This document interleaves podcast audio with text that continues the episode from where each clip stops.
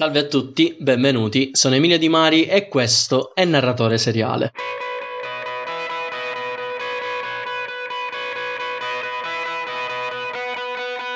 Bentornati a tutti in un nuovo episodio di Narratore Seriale, terzo appuntamento dedicato ad una serie che è molto sottovalutata e che sento poco nominare, ma che merita senza alcun dubbio molto più rilievo mediatico perché molto interessante. Oggi parleremo di Mr. Robot, serie andata in onda da giugno 2015 fino a dicembre 2019, creata e diretta da Sam Esmail.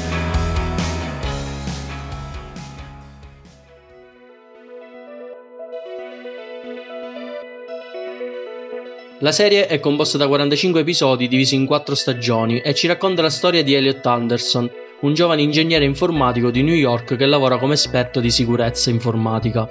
Elliot è un sociofobico, la sua mente è fortemente influenzata da deliri paranoici e allucinazioni che gli causano grossi problemi nel, ca- nel relazionarsi con le persone e lo fanno vivere in uno stato costante di ansia e paranoia. Nella vita privata, Elliot è uno stalker informatico che tratta le persone come computer da hackerare per scoprirne i segreti più intimi, spesso agendo come una sorta di giustiziere informatico.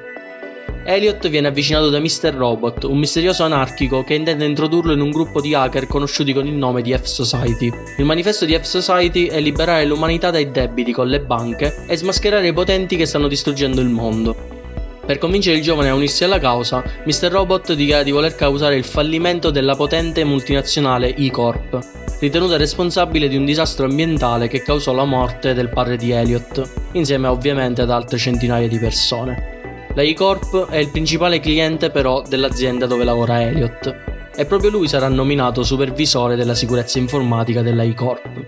So cosa starete pensando, che palle si parla di informatica, sicurezza, che raggio, non mi interessa. In realtà Mr. Robot è molto più di tutto questo e non serve nessuna conoscenza di informatica per capire la storia ed appassionarsi. Ci tenevo subito a chiarire questo punto perché Mr. Robot è tantissimo altro e non sapete cosa vi state perdendo. Semma Ismail ha creato un prodotto che rappresenta pienamente la società.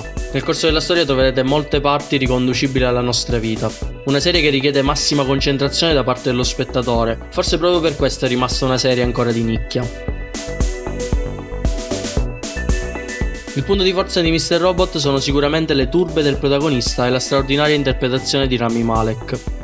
La dipendenza, la sociopatia rendono Elliot un personaggio debole, a cui non si ci può non affezionare e sperare di aiutare in qualche modo. Sam Ismail ci fa fare un viaggio nella psicologia del mondo attraverso il protagonista, un viaggio nella vita di chi è solo e ha un'enorme voglia di cambiare il mondo. Ecco l'obiettivo di Elliot. Sarà così semplice? Ci riuscirà o verrà risucchiato dalla sua fragile psicologia? Un elogio lo merita sicuramente Rami Malek, l'attore che interpreta Elliot che grazie a questa serie e alla sua magnifica interpretazione è stato scelto nel ruolo di Freddie Mercury in Bohemian Rhapsody, per il quale è riuscito anche a vincere l'Oscar. Interpretare il personaggio di Elliot non è assolutamente un ruolo semplice.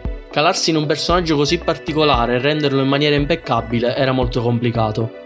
Rami vi farà vivere ogni emozione provata dal protagonista, rabbia, dolore, ansia, panico. Se Mr. Robot è così affascinante ed ha avuto il suo successo, molto lo deve alla sua interpretazione, senza alcun dubbio.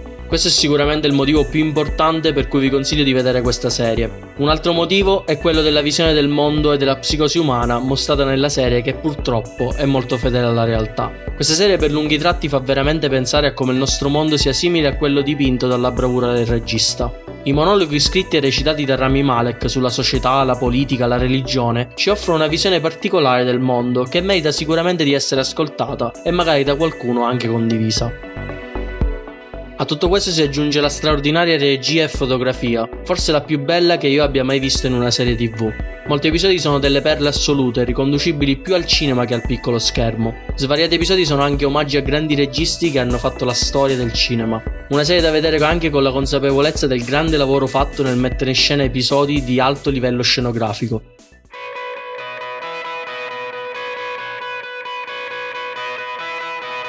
Questa prima parte termina qui. Vi do come sempre appuntamento a quando avrete visto la serie per ascoltare la seconda parte. Spero presto. Ricordatevi di passare da Instagram per qualsiasi cosa, un consiglio, una critica, per parlare di serie tv o per qualsiasi altra cosa. Un saluto dal vostro narratore seriale. Per chi invece ha scavato fino in fondo le turbe di Elliot, è arrivato il momento di parlarne in maniera approfondita.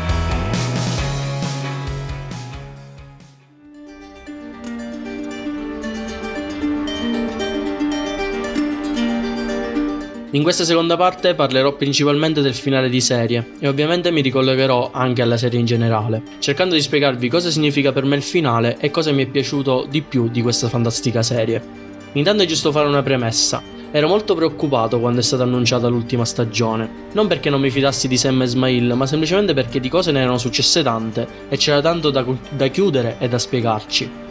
Ma Mr. Robot ha fatto tutto perfettamente, tutto va al suo posto e merita sinceramente un applauso perché non tutte le serie riescono a fermarsi al momento giusto e soprattutto non tutte riescono a dare un finale coerente, emozionante e soprattutto scioccante come ha fatto Mr. Robot.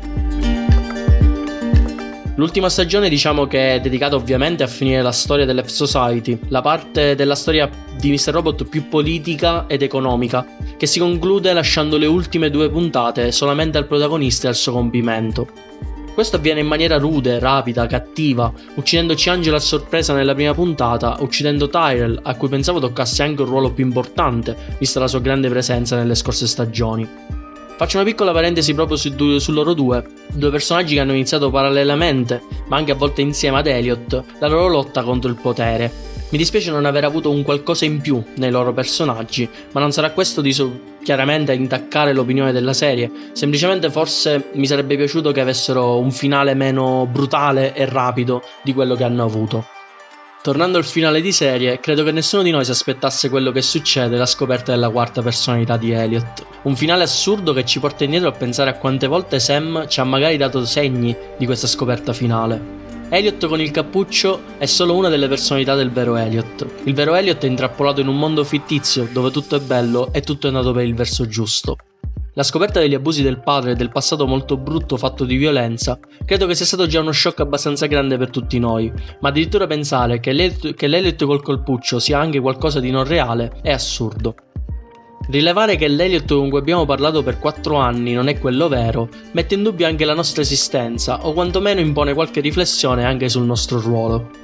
In qualche modo mettere l'Eliot col cappuccio sullo stesso piano di Mr. Robot finisce col mettere a quel livello anche noi, togliendoci il privilegio di essere interlocutori diretti dell'autore della serie, per trasformarci in personaggi fittizi della stessa narrazione. Siamo anche noi pezzi di un grande puzzle e fino all'ultimo non abbiamo compreso davvero né il nostro ruolo né quello del personaggio che credevamo essere l'unico appiglio al mondo reale. La cosa bella però è che questo è un modo intelligente ed efficacissimo di raccontare la psicosi. Farci vivere in modo così pieno gli inganni che la mente può rivolgere a se stessa è molto più efficace di descrivere il funzionamento di questi me- meccanismi mentali. La scoperta però funziona anche e soprattutto perché permette a Sam e Ismail di chiudere anche il discorso più ampio della serie, quello legato al nostro ruolo nella società. Esmail ha scritto la storia di un gruppo di hacker impegnati nel tentativo di ridare un po' di potere e libero arbitrio alla gente comune. Nel farlo non li ha descritti come eroi senza difetti, bensì come esseri umani complessi e danneggiati, a cui però è stato concesso di ritagliarsi un ruolo all'interno di un meccanismo più grande. Quando Ismail ci dice che il nostro Elliot sostanzialmente non esiste, non ci dice che è inutile e che finora abbiamo seguito le azioni di un fantasma, al contrario, anche questo Elliot, tutto psicologico, ha avuto la possibilità di avere un ruolo, di provare dei sentimenti, di avere insomma una sua realtà.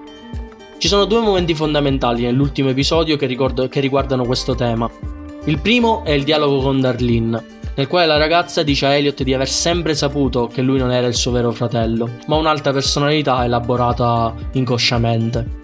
È un dialogo molto toccante che si conclude con la rassicurazione da parte di Elliot Laker che nonostante tutto le ha voluto bene. E quest'amore non è altro che la possibilità che l'autore concede a questo Elliot di esistere, di non essere solamente una personalità. Il secondo momento è l'ultimo monologo di Elliot, quello che di fatto rivolge a noi.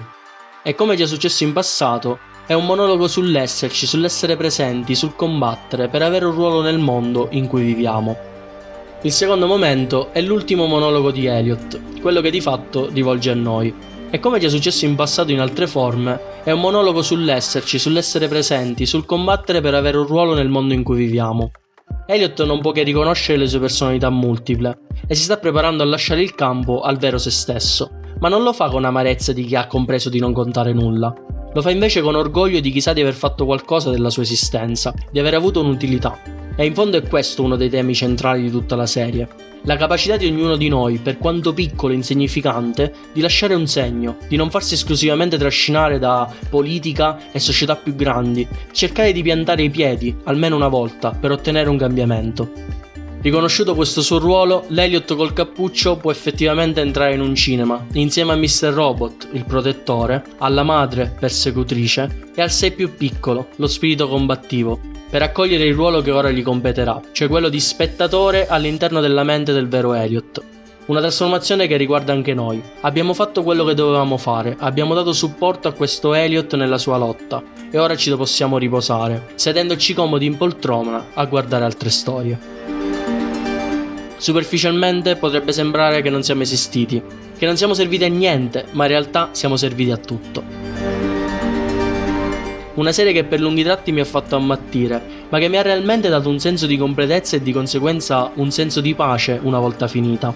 Peccato non sapere molto sulla macchina distruttiva di White Rose, ma credo che Sam non volesse darci grosse spiegazioni e lasciare solo l'idea della minaccia. Salutiamo così la parte migliore del vero Elliot, quella che ha cambiato le cose e ha cambiato se stesso. L'Elliot che ha cambiato anche noi, ora consapevoli che l'unico mondo possibile è quello in cui viviamo.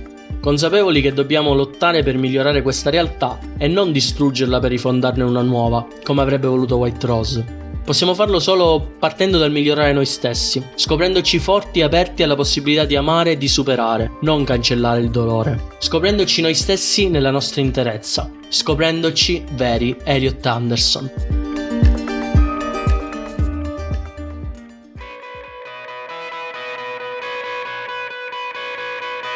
Prima di chiudere, qualche curiosità sulla serie. Una delle fisime del creatore, Sam Esmail, è rimanere più fedele possibile alla realtà tanto che l'intero cast ha dovuto seguire un corso intensivo di hacking prima di cominciare le riprese. A Rami Malek è andata pure peggio, infatti ha dovuto imparare ad essere il più svelto possibile con la tastiera, proprio perché non è stata usata nessuna contrif- controfigura negli attacchi hacker che si vedono nel corso della serie. Nessun membro del cast doveva guardare l'attore Christian Slater, che interpreta ovviamente Mr. Robot nel corso della serie. Questo perché ovviamente il suo personaggio doveva sembrare assente, essendo solamente nella mente di Elliot. Questa cosa avviene anche nel, nella prima stagione, prima di scoprire a tutti gli effetti che Mr. Robot non è un personaggio reale, se solo ce ne fossimo accorti prima. Trovare un attore adatto per interpretare Elliot non fu una cosa semplice per Sam Esmail. Per fortuna, per puro caso, la compagna gli propose proprio Rami Malek perché le era particolarmente piaciuto nella serie The Pacific, e durante il provino fu amore a prima vista tra l'ideatore e l'attore. Questo episodio termina qui. Vi lascio con un piccolo monologo di Elliot che rappresenta secondo me molto di questa serie.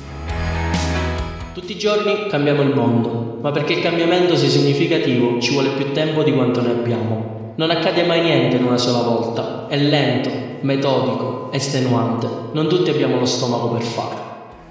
Hello my friend. Ciao Elliot. Spero che questo episodio vi sia piaciuto. Ci sentiamo presto con una nuova serie. Un carissimo saluto dal vostro narratore seriale.